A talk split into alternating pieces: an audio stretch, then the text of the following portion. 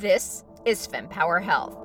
Each week, top women's health experts dispel fact from fiction. The most important pelvic floor exercise is not the Kegel, challenge the status quo. It's never easy to yeah. challenge the accepted leaders, and especially if you're a woman. Provide perspective on why your healthcare journey may be so tough. All of that fear and worry, it all upregulates our nervous system, puts us into fight or flight mode, and increases our pain sensitivity. And what you can do about it. The number one thing is you have to advocate for yourself and you have to be prepared. Your journey to get empowered starts now. In today's episode, I interview Amy Divaraniya, and she is the co founder and CEO of OOVA. We are talking about the misperceptions around our cycle, hormones, and ovulation. Typically, when I start the episode, we dive right into the information, but I thought it would be really helpful to start with Amy's background because I think it plays a pivotal role in the design of OOVA and why it's so important for women to understand the information gleaned from this product. Before we dive in, a couple of announcements. One, if you like this episode, please do rate it and write a review because that's how we ensure this gets at the top of people's playlists. And since I can't cover everything on the podcast, I do post a lot of tips and tricks on Instagram. So do follow me at FemPower Health. Also, there's a lot of products that are discussed in my episodes, and I do post those in my FemPower Health shop. So check that out on my website as well. So without further ado, let's talk to Amy. Um, so, a little about me um, I have a pretty heavy science background. Um, I have a PhD in biomedical sciences, focus on genetics um, but I actually come from industry. So I was a data scientist at Roche for about five years and then a researcher at Bristol Myers Squibb. Prior to that, I was at BMS and I realized that like there was this like pivot happening in the biotech space where just having like a biology degree was no longer enough. And I thought there was a lot of cool stuff happening on the digital side of biology. So what the new field was called was bioinformatics. So being able to like take computational work and actually apply that in the wet lab phase.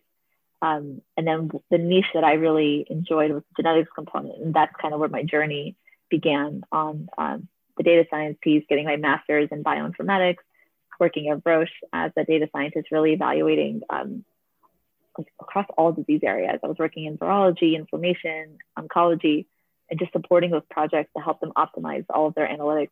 And it was so much fun. But I ended up wanting to go back to school and do my PhD in um, genetics specifically. So I found myself here at OOVA because I actually went through a pretty difficult time trying to conceive my son. Honestly, I never saw myself starting a company. I thought I would be in a biotech or like I, I didn't really want to go back to pharma, but I wanted to do something to make a difference, right? That was like my underlying theme throughout my life. How do I make the biggest impact? Um, and so as I was coming to the end of my PhD, I realized that I found a really big gap in the space, especially in the space of women's health, right?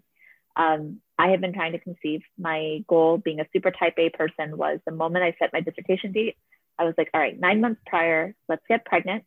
And so then my water breaks during my defense, and I no longer have to present, and I'll just get my PhD. That was the goal.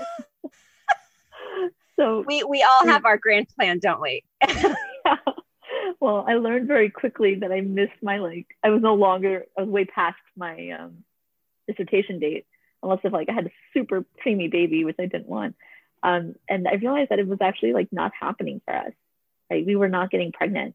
Um, we did decide that we wanted to pursue parenthood naturally and not go down the invasive route, mostly because I just didn't think I could deal with the loss um, of like a failed cycle or potential miscarriage. I have so much respect for women and couples that are going through that journey. It's it's like a different level of heroism in my mind. I don't know how you do that. Um, but I just I didn't think I could emotionally or mentally go through it. So we agreed, we being me my husband, agreed that we were going to try to pursue this naturally. We kind of had the cards stacked against us. I've had irregular cycles my whole life. My husband and I were both a little older when we started trying we were already well into our 30s. And then um, I also have an autoimmune disease. I have celiac, and infertility has been affili- like shown to be affiliated with celiac disease. Despite all that, we we were pretty headstrong that we're going to go about this naturally. I started doing everything right. I started peeing on sticks every morning. I took my body temperature 4:30 a.m. on the dot every single day. I use every fertility tracking app, and luckily, after 18 months, I conceived my son. But those 18 months were the most devastating of my life. And the worst part was I didn't really learn or understand anything new about my cycle. All I found out was that I had irregular ones, and I knew that going into my journey. I also quickly realized that all of the tools I was using were basically hardwired for that woman who had a perfect 20 to 32 day cycle. And there's this fine print on all those tools saying if you have irregular cycles, our data or our results are not reliable for you. So I was like, well, that doesn't help me. Yeah, and fine print too, right? right, exactly. I'm like, that's that's not helpful. So as I thought about it, I was like, the piece that is missing is really understanding what my hormones are doing because our reproductive cycles are driven by hormones. They're dictated by that. So if I understood how my hormones were behaving, I would know exactly what to do with my cycle or what to do and when to do it. So that's really where the idea for OOVA was born. And now what we've developed three years later is an at-home test that monitors multiple key fertility hormones through your urine, so completely non-invasively, and in the privacy of your own home.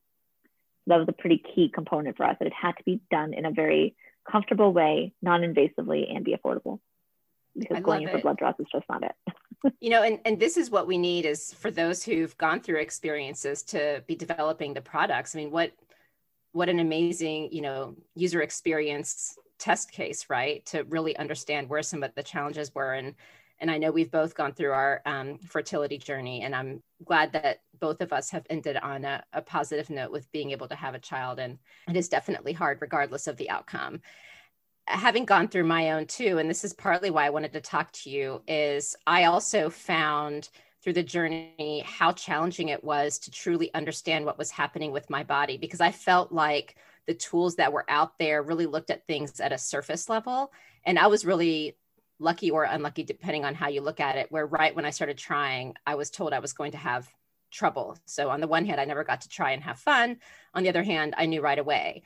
And I happened to run across Toni Weschler's book, um, Taking Charge of Your Fertility, and really outlines how the body's supposed to work. So, I had that. But from the tool perspective, it was incredibly challenging. And even to this day, I just see all the changes in my body and I've been wishing and hoping for tools that really do measure these hormones. Um, so it's great to see that a product like OOVA's out there. Now, let's start with the statement you made about how the existing track tracking apps at the time were really more for the average because it's surprising to see that even today with Instagram, Facebook, these tools, how there's still a shocking number of women who still believe that there's a normal cycle. And so I'd love for you to talk about that, especially because you now have data, and data is so critical to help inform us. And we can probably do a whole other podcast on why women aren't educated about these things. so let's just start with the data that you're gathering and, and helping women understand this misnomer of typical. Let's do a little bit of a history lesson, right? Sure. Like, why is there a definition of normal? I think like first of all, you have to remember that the the age that women are starting to have their first child is progressively increasing as the decades go on, right? So like we're I think now the the average age of women who are trying to conceive their first child is around 27. When if you go back to like 2000, it was around 24. So even in the span of two decades, like we're talking about a pretty drastic increase. And it makes sense, right? Women are just trying to get pregnant later in life. We have goals of like furthering our career, high, achieving higher education, and don't want to plan to have a child until we've achieved a certain point in our professional or educational career. Well, all the tools that exist until like I want to say in the past five, six years have been developed in the 1960s. And at that point, women were trying to conceive much earlier in their fertile years, right? Early 20s. And your cycle is much more regular at that time. So there has been this like conception or this model that was generated back then where women have this beautiful LH surge that happens right right before and during ovulation. The progesterone has this beautiful curve that happens after oh, an egg is released. That's really not the norm anymore. Women are having children much later. Our bodies have gone through so many changes in that time. And unfortunately, as we age, we don't ovulate every cycle. It's just biology doing its thing. It's going to take us years, decades, like centuries to get to regulate our bodies to match someone getting pregnant naturally at like 35, 40 years old. Evolution doesn't happen that quickly. So what we're realizing with OOVA is that there really is no such thing as normal. And when women email me asking like, Amy, this is what my results look like. Is this normal? I'm like, it very well could be for you. What we're trying to do with OOVA is really personalize the entire experience. So we capture what every woman's baseline levels are. We then detect fluctuations in your hormones by comparing to that baseline. There's no threshold. The reason those previous tests didn't work for me is because they are threshold based. The test is anticipating your hormone levels to surpass that threshold in order to get a positive result of whether you're ovulating or not. And unfortunately, if you have irregular cycles or irregular hormone levels, you may be consistently below that threshold or always above it. So the false positive and false negative rates are quite high for, for those tests. With OOVA, because we capture what your baseline levels are, I don't care if your baseline is super high or super low. We're trying to calculate what that differential is between your daily hormone levels so that we tell you when you're ovulating based off of your data, not off of some molds that we're trying to push you into. And I think that's what a lot of the products today are trying to do.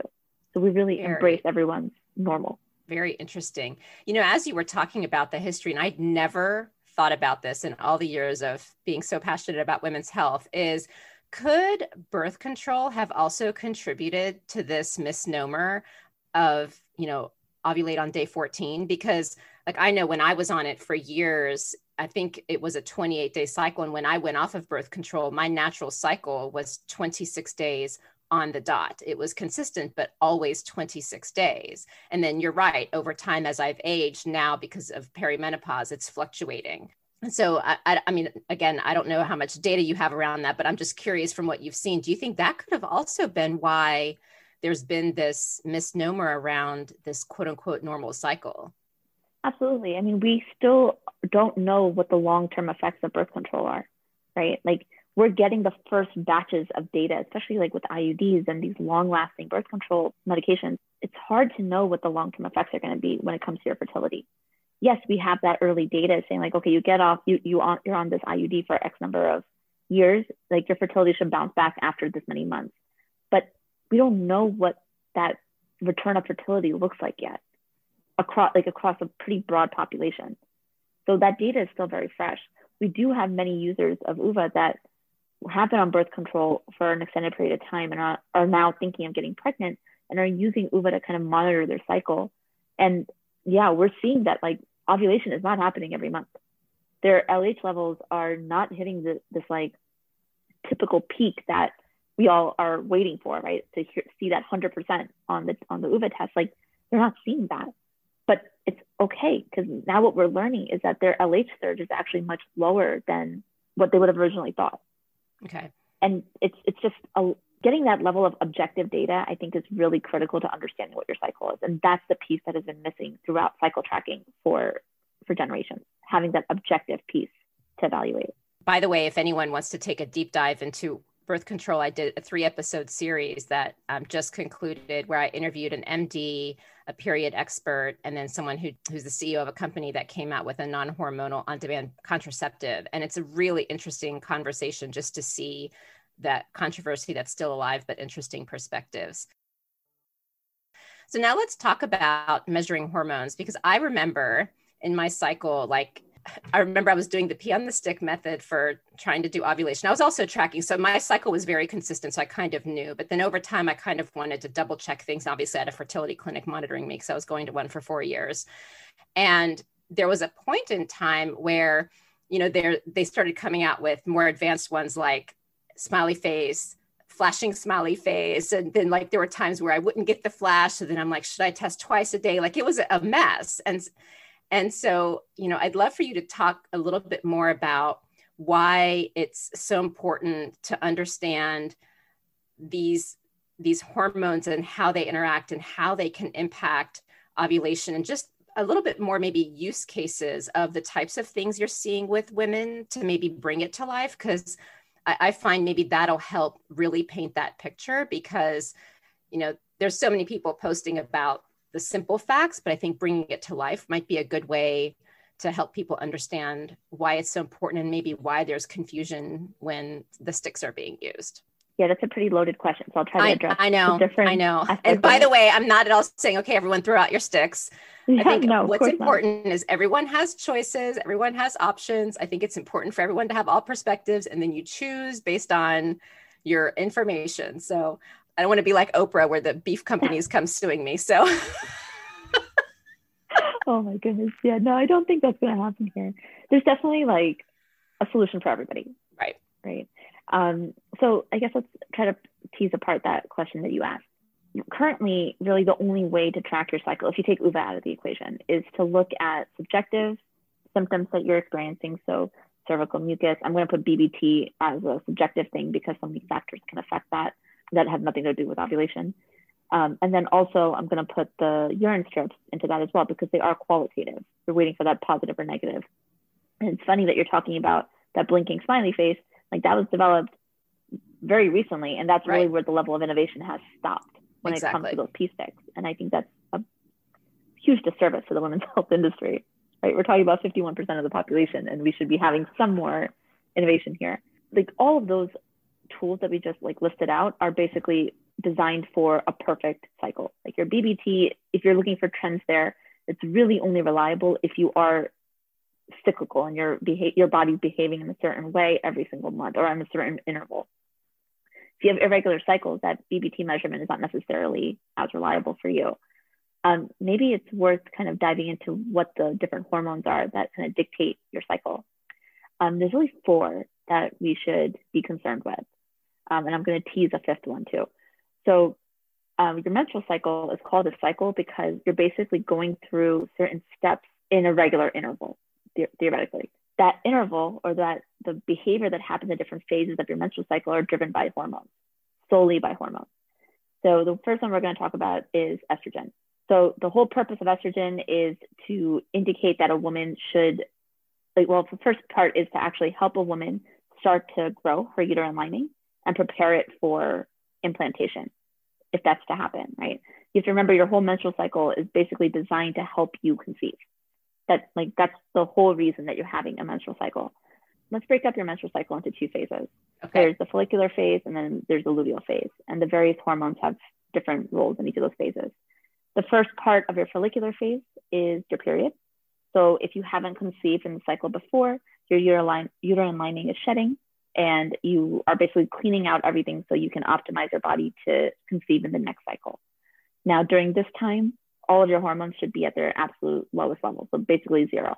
Once your period is over, the estrogen levels are going to start to elevate slightly to help the uterine lining start to thicken again.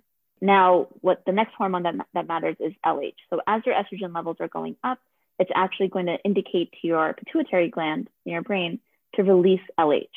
And now LH is actually a pulsatile hormone. So it gets released in little bursts, right? So you can imagine now every day your LH levels are getting kind of like accumulating in your body. And at some point, it's going to get to a point where it gets so high, so it surges. The follicle that was growing in your ovary is actually going to release the egg. So once your LH peaks, that's when the egg is actually released from your ovary and travels down into your uterus. So that's when ovulation has occurred. That's the key point and the trigger from going from follicular phase to luteal phase. Once the egg has traveled to the uterus, it starts to form a corpus luteum, which is this yellow sac that the egg lives in. And that sac starts to release progesterone. And the role of the progesterone here is to really thicken your uterine lining and make it a cushion for the egg to nestle in, be able to get meet with the sperm and you create an embryo. Now, if you don't conceive, you'll see the progesterone levels drop. The LH levels have already come down. Your estrogen is going to drop again, and you're going to have another period. So that, that usually happens at the latter part of your luteal phase, indicating that now the follicular phase will begin again. If you do conceive, you're going to see the progesterone levels actually remain elevated, and the egg will, the embryo will start to release beta HCG, which is not present unless if you're pregnant. So you'll start to see that elevate. And the progesterone is pretty critical to maintain that pregnancy. So you want to see those levels go up as you progress. You know, so those are the key players, right? But then how does that play out in the fluctuations that women see as far as, you know, you talked about almost like, I guess, degrees of what the levels would be. and why they vary woman to woman, and then what that actually means, that variation. So let's talk about the two hormones that I can really dive into luteinizing hormone and progesterone, since OOVA measures both of those. The luteinizing hormone, and I'm like a key example of this, in the 18 months that I was trying to conceive, I only got a high five days and I only, I never got a peak. And I was having periods, not, I didn't get 18 periods in those, in that window, but I was getting a period. So I was like, there's no way that I'm not ovulating, but I was not getting that indication from those LH strips. Using OOVA, I actually learned that my LH surge is significantly lower than what those thresholds are based at. But I still ovulate because I see the progesterone rise happen quite nicely after I hit my peak. So really, yeah, there's a lot of variability that happens on the LH side. Whether and it's because I have irregular cycles. Like that's just what normal is for me. Um, we also have other women that I've seen pretty interesting trends with that have polycystic ovarian syndrome. Now, this is interesting because there's a lot of literature saying that your LH levels are going to be elevated if you have PCOS. And I'm seeing that's not necessarily the case. We're seeing some women, yes, some do have elevated luteinizing hormone levels as their baseline, and they do ovulate. They're just, just the differential is much is different, right? They're hitting a much higher level for for peak to happen. So for these women, they probably always got high or peak on those LH strips because they're way above the threshold of the test they're measuring at. But on the flip side, we're actually seeing a lot of women who have normal-ish or lower baseline levels that are saying that they have polycystic ovarian syndrome and are ovulating beautifully. So that begs the question, is elevated LH actually a symptom of polycystic ovarian syndrome or are these women being misdiagnosed? I mean, look, I am not at all surprised given everything that I have seen and you and I have had many discussions on, you know, and this is why when I started figuring out where my impact was going to be based on my experience, I started out with fertility and then I quickly went into women's health because I realized the issues with fertility are really in all women's health because we just don't understand these conditions. And I think too, you know, one of the things you've said is OOVA is not a fertility company, you're a women's health company. And so given some of this data you're seeing, I think we're already seeing why it's important to understand your hormones because it impacts conditions. Now, does OOVA track or do you have insights through other means around what also these hormone fluctuations indicate? So, right now, what I'm hearing to summarize is, you know, there's variability woman to woman on what the average normal is, which could indicate how accurate or inaccurate previous testing methodology is. You should be able to better understand what is going on for the individual. Are there broader things that you're seeing as well outside of this aha around PCOS, which I know you're not at all saying we're messing up the changing the entire PCOS research? Because I know people are working on that, and I'm sure you're going yeah. to help influence that given these insights. So we'll just state the obvious there. but yeah, and just other things that you're seeing outside of some of these examples you provided would be so cool to hear. And yeah, anything you're able to share, obviously. Sure. Yeah, there's a lot that we're working on, right? Like, so like, let me hop into the progesterone a bit too, because that's been really interesting for me. We've seen progesterone levels start to rise like up to like three to four days after the woman has her LH peak typically it's thought that you're ovulating between 24 to 48 hours. We're seeing it could be a few days later. So a lot of couples stop having intercourse right after their surge. And now I'm just like, no, keep having intercourse until you get that ovulation confirm- confirmation result because the egg hasn't started really releasing the progesterone yet. Get get the sperm in there because it can start it, it, can live in, inside the uterus up to 48 hours. So that's been Are one thing. Me? No. Wow. So that's been kind of a interesting game changer. And the other one that is something I was surprised with, but I think it's actually brought a lot of ease to women. Is um, for women that have faced a lot of miscarriages in the past, they actually focus on using OOVA to monitor their luteal phase because they want to maintain that their their progesterone levels are elevated, right? So it's actually helped clinicians because that's another channel for us. Like we're actually working with various clinicians across the country to to um, allow them to interpret OOVA's results with their patients. But clinicians are actually able to make supplement recommendations for progesterone right after ovulation to help maintain a pregnancy if that's what's happening. So to avoid the chances of a miscarriage. And that's been pretty eye opening for us too, because we're directly impacting care with our data. FemPower Health is pleased to partner with the upcoming FemTech and Consumer Innovation Summit. The summit is the latest deep dive event, part of the Women's Health Innovation Series, looking to tackle this growing sector of women's health, having had continental success in driving innovation, investment, research, and partnerships in traditional women's healthcare by bringing together critical stakeholders. Join us in New York on June 7th and 8th as we channel this success into the consumer sector of women's health. Visit www.femtechconsumerinnovation.com to view the superstar speaker lineup and enter code FEMPOWER15 for 15% off your ticket. Hope to see you there. With the progesterone, this is something that I've also become really interested in. I give a lot of credit to Amy Beckley, uh, who's the founder of Proov. and I know mm-hmm. she. I mean, she was the first person that I hear like just went out there and said, "We got to look at progesterone." Mm-hmm. And um, I had the chance to interview her last year, and I also spoke with Dr. Lora Shahine, who does a lot of work with uh, recurrent pregnancy loss and miscarriage and wrote a great book about it. And, and, through this and attending other conferences, I've really become fascinated with challenges with women who might want to go to their doctor and talk about getting progesterone to help maintain that pregnancy and the type of progesterone that you need to successfully carry that pregnancy to term typically needs the prescription and not all doctors believe that it is needed. I'm just curious with the women that you're working with, since you brought this up, are you seeing that change? Are you seeing that clinics who are working with OOVA or who do understand this dynamic with progesterone are much more apt to be able to give women the progesterone that they need to support the pregnancy? Yeah, I mean, we're in over 60 clinics across the country, and I know of many of them that are recommending progesterone based off of the data that OOVA is providing.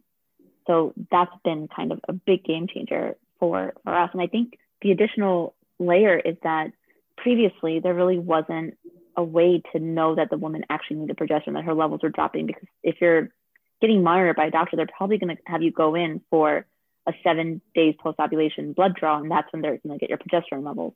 And at that point, it's a time timestamp, right? You don't know what the trend of the progesterone is over the course of the days post ovulation. Right. You're just looking at seven days post ovulation. With OOVA, because we're getting all that progesterone data from like the beginning of whenever you started testing and up to 15 days, it gives the doctor a lot of confirmation that, okay, wait, the progesterone is fluctuating a lot and it's actually heading towards a lower level. Let's up it and let's give the progesterone supplement. So the trend analysis is really the key piece here. What's interesting too, that I think potentially could contribute to the misunderstanding around progesterone is I remember when I went to the American Society for Reproductive Medicine conference in 2009, one of the head researchers for the PROMISE trial was presenting and the data wasn't out yet. Soon after that, the data was released, and it was just a devastating report on page one of their website that said we were not able to conclusively show that giving women progesterone helps maintain pregnancies. But when I asked Dr. Shahine about it, she made a very interesting statement that I think women need to understand. And I'd love your reaction to it, which is the way they did it doesn't necessarily allow for the answer to truly conclude what they were trying to do because apparently once i think they started the test at women who were six weeks pregnant. And at that time the placenta, the starts to make the progesterone. So therefore you wouldn't necessarily need the supplementation then. And so it's really important to test earlier. And so that trial came out with those results. And i don't know if you've heard people talking about it and that also impacting the dynamic as well. So when i'm saying that clinicians are stepping in to give progesterone supplements, I'm talking about like the first week of pregnancy. Right, exactly. We're super early. Like they're only a few days pregnant and we're having them up the progesterone levels. So six weeks is way too late. Like most miscarriages are happening much earlier than that. Right. So like I, I think yeah, that there's definitely a study flaw there. Wow. It's I mean, and but I think these are the important nuances to discuss because I was a chemistry major in college. I've been in industry. I've been on this fertility journey. I had very detailed conversations with doctors. And even with you, I'm learning things that I didn't even know back then. And it's just the amount of information that's needed is critical. And it's great to see that you're, you know, monitoring this. Are there any other trends that and learnings with OOVA that you think would be important for women to be aware of when it comes to hormone health, trying to conceive, women in general, we just always hold ourselves to some like unrealistic standards. And so when you start using like, and then when you come to your fertility journey, it's a very um, it's a rough journey to be on because literally what you're kind of dealing with is like my body's failing me and I can't do anything about it. And I think that's a it's a really difficult concept to kind of come to terms with and overcome. So what I love about OOVA and what we're really trying to do is to empower women with information about their body. So stop trying to compare yourself to that typical textbook curve. That's not you. And what OOVA does is we actually go one step further. One, we show you what your data looks like, but we also allow you to overlay what that textbook curve is so you can really embrace how your, your individuality with your data. And we provide you with a report that you can actually share with your doctor. And now, if your doctor is saying, like, for example, let's go back to the progesterone, that you don't need a progesterone supplement, well, you can very easily show them your progesterone data and be like, well, my progesterone is fluctuating like crazy post ovulation. If I am to conceive, shouldn't this be a little bit more stable and up? You have a case to make. And now you're having an educated conversation with your doctor rather than just kind of being that sounding board and hearing what they're saying and doing as they say. Now you can, I don't want to say challenge, that's a really strong word, but you can ask the right questions and get the answers that you deserve. So you're actually being empowered to be your own advocate. I think there's a lot of a lot of talk about becoming your own advocate, but women aren't being given the resources to actually embrace that. And I feel like OOVA is actually arming you with that data so you can be, stand behind the numbers and be like, this is what my body is saying. Explain this to me. And then what do we do so it actually behaves the way you want it to?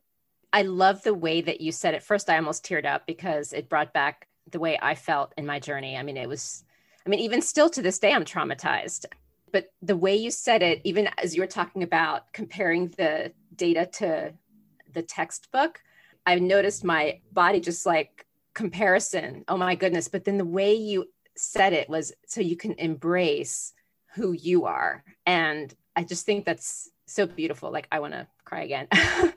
um, I tell you, after having a kid, I cry over everything. I, I mean, when I was pregnant, my husband was like, "We have to take. We took off so many movies and shows off of the list because he's like, you can't even get past the credits. Like, no, it's yeah, no, it's. I mean, it's just an emotional journey of like, I just because I I really do feel for what you know people have to go through and it's not even related to fertility and so speaking of which you know i mentioned earlier that we've discussed many times this is not just a fertility thing and, and i know you don't even want OOVA to be viewed as a fertility company so so tell us a, about that. And you know what you've seen and why it's so important to to view the, the, hormones and what you're tracking and what you're trying to do for women that it's beyond let's get pregnant. Yeah. So our menstrual cycle is so critical to our our functioning right? Like yes it's great to understand it so you can try to get pregnant. I feel like women get more knowledgeable about their menstrual cycle once they have trouble getting pregnant. That's when we all become our like the fertility experts to be honest, because you learn that's when you like start Googling what is LH? What is progesterone? Why does this matter? We're just not taught this early on. So we don't care about it. But really what we want to do with OOVA is yes, we can help women get pregnant, but the reason we're able to do that is because we're so accurate at measuring your hormones and understanding what's going on with your body. So now if we can apply that message across all of women's health, that's where we're headed. So like we're we're scaling really fast in a bunch of different areas because we have the hormones accurately being measured. So we're already stepping into menopause. We're stepping into helping you track your pregnancy. We're looking into postpartum care. So let's say we can help you actually detect postpartum depression before it it completely engrosses you and you're you have no more control anymore. We're helping women understand what's going on with their cycle after birth while they're breastfeeding so they don't have to go on birth control if you're breastfeeding, like I remember when I delivered, I went for my six week checkup and my doctor did the exam and was like, all right, get dressed and meet me in my office. And I'm terrified because I was like, I've never seen your office. Why am I going to your office? She sits me down and she's like, let's have a serious conversation about what birth control you want to go on because you can't get pregnant for another year. I had a horrible what? delivery. Yeah. So I was like, I'm not going on birth control. I am nursing my son. I don't want to put drugs in me. I'll be, I, I'll handle it. And she's like, you absolutely cannot get pregnant for 12 months. I'm like, I, I won't, but I don't need to be on, on a drug to, to help me do that. So like that's like OOVA can actually help understand what's going on with your hormones and help you figure out how to regulate your cycle post delivery because your hormones are all over the place. It definitely doesn't help with the emotions for sure. There's a lot of like applications for the data that we're capturing that go well above and beyond just helping a woman get pregnant. Wow. I mean, this is so exciting. And I always enjoy talking to you. I could spend a weekend over a glass of wine and some coffee with our kids playing in the in the side and uh, and talking about this because there's so much to be done and you're a true inspiration. Like I'm thrilled you're using your expertise to be able to help so many women and also your journey. First, before I ask you the question that I ask at the end of every podcast, you've got so many great things in that mind of yours. And I just wanted to give you the opportunity. If there's anything I didn't ask you about to prompt something you wanted to share with women, this is your time. And this is like a lesson that, or something that I wish somebody had said to me, like very genuinely. I think like I knew it in the back of my mind, but I never really applied it to myself. And I hope at least one of your listeners takes this to heart. Exercise self forgiveness this is the time to do that. I mean, like with the world that we're living in, but like put all that aside when you're trying, when you're on a fertility journey, whether you're trying to get pregnant, avoid pregnancy, understand what's going on, don't get frustrated with your body and just take a moment to understand what's actually happening. Our bodies are designed to do certain things. You just need to crack that code. Don't sit there and beat yourself up about going out like for, some college night when you had a wild night or being on birth control or taking certain medications or whatever like procedures you may have had done don't beat yourself up about it. Your, our bodies are so resilient. Like we we seeing what my body went through during pregnancy post delivery and then now like our bodies are amazing and we should we should definitely exercise some self-forgiveness to embrace that learn about what's actually going on and then take the right steps. That's awesome. So beautifully said. Again you're clearly such a kind hearted person and extremely knowledgeable. And I just love soaking in everything that you have to say. So, now what is your greatest hope for women's health? The biggest thing is I hope it gets the, the recognition that it deserves. Like, I think it's starting, um, but I feel like um, terms like femtech and like bucketing us into these like categories within women's health is actually somewhat of a disservice because it becomes like a fad right? Like, oh, we're we're gonna all talk, do an article about women of femtech, or we're all gonna talk about menopause because that's the hot topic now. Well, menopause has been around for since women have been on this earth. Like, women, every woman is going through this change. Why is it a hot topic today? I think women's health needs to be given the importance that it deserves. We're like women are the majority of the spenders in, in families and in households. Like we're the educated ones. We're making the major decisions. Like why aren't we being given the importance to make sure that we can live our best and healthiest lives. And I want that mind shift to happen sooner rather than later because it's it's taking too long. No, and I I'm, agree. I'm actually quite disappointed that it's happening in phases. Like the past two years has been femtech and fertility. Now it's all on menopause. That's gonna be like the next few years. And then what? Like, no, these are all issues that are constantly impacting women. Why aren't we addressing this as in a holistic way rather than in these sad phases? No, that doesn't make any sense to me. No, I agree. I agree. Well, Amy, thank you for your time. Keep doing what you're doing. And I'll be following you very, very closely and having conversations. And when COVID ends, we are definitely getting together face to face. And I'm giving you a big okay. hug. Seriously. no, thank you so much. Thank you. Thank you so much for having me. Thank you for tuning in to this discussion on the FemPower Health podcast. You can refer to the show notes for links to information that is referred to in this episode. And if you like this episode and found it timely and valuable, please take a moment to tell a friend or a colleague about FemPower Health. And right after this episode is over, please think of one person who might find this episode helpful and tell them about it. And if your friend is new to podcasting, please show them how to subscribe to our show. And another way to support FemPower Health podcast is to leave a review where you listen to podcasts. And as a reminder, the information shared by FemPower Health is not medical advice, but for information purposes to enable you to have more effective conversations with your doctor. Always talk to your doctor before making health related decisions. Additionally, the views expressed by the FemPower Health podcast guests are their own, and their appearance on the program does not imply an endorsement of them or any entity they represent. See you next week.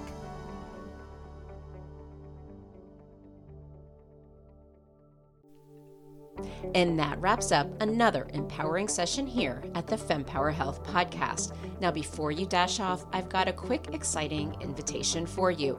Please join our vibrant community by subscribing to our weekly newsletter because it's really your frontline update on groundbreaking women's health research, the latest health enhancing products, fun quizzes to boost your health IQ, and unique discoveries that you won't want to miss. All of this delivered straight to your inbox, cutting through the noise of social media algorithms. Love today's insights? Show your support by rating and reviewing our podcast. Your feedback is more than just a pat on our backs here at FemPower Health. It lights the way for others seeking guidance and community in their health journey, amplifying the voices that need to be heard. And for a deeper dive into today's topics, check out the show notes and explore our website at fempower-health.com. Our site is a treasure trove of knowledge, neatly categorized by topics of interest and life stages, ensuring you find exactly what you need to empower your health journey. And your voice matters to us deeply. Whether you have a question, a story to share, or feedback on our episodes, reach out directly at info at fempower-health.com. Drop us a message on social media or hit reply on any newsletter. Your insights inspire our conversations. And a quick note the knowledge we share is here to embolden you in discussions with your healthcare provider. It's not medical advice. Always consult with your doctor for health decisions. And remember, the diverse perspectives of our guests reflect their individual journeys, and it's not an endorsement by FemPower Health. Here's to empowering your health journey one episode at a time, and I'll see you on the next FemPower Health podcast episode.